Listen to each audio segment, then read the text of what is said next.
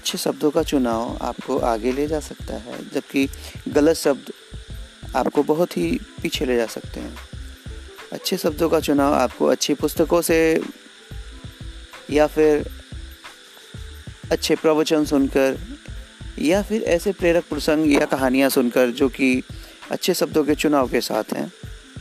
आपको ज्ञात हो सकता है। मैं प्रयास करूँगा अपने इन सभी एपिसोड में कि आपके साथ कुछ ऐसे स्टोरी के साथ आऊँ, ऐसी कहानियों के साथ आऊँ, या फिर ऐसे विचारों के साथ आऊँ जो कि आपके शब्दों के चुनाव को उत्कृष्ट बना सकें अच्छा बना सकें, जो आपको भविष्य में काम आए। थैंक्स